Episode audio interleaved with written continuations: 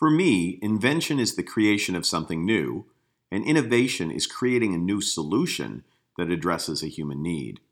If I were so inclined, I could go into my garage, cobble together some random materials, and produce a one of a kind object. I could call it Joseph's Garage Invention. While I might amuse myself in the process, the invention would be nothing more than an expression of my creative process. Innovation, by contrast, requires an effort to solve a problem. As a customer experience consultant, I'm often tasked with helping businesses identify the high value human needs for which people, process, or technology innovations can be crafted. One of my favorite examples of a high value innovation is the Hippo Water Roller.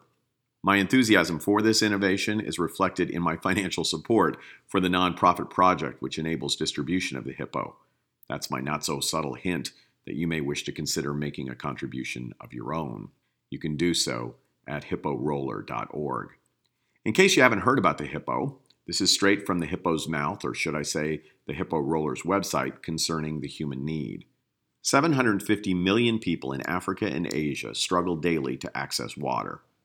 Water collection points are often located far away from their homes, one to six miles, and this is typically done with heavy five gallon buckets balanced on their head.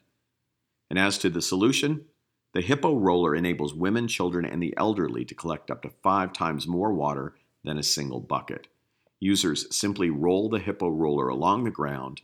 It improves water access, food security, and income generation. To see the Hippo roller in action, you can go to their website at hipporoller.org. While most of us will not innovate a solution that will have as broad a social impact as the Hippo roller, we can dedicate our efforts to removing pain points, improving capacity, and decreasing effort, all aspects of the Hippo innovation. To the degree that we make our customers' lives easier and enable them to live in a more fulfilled and productive way, we are and can be innovators.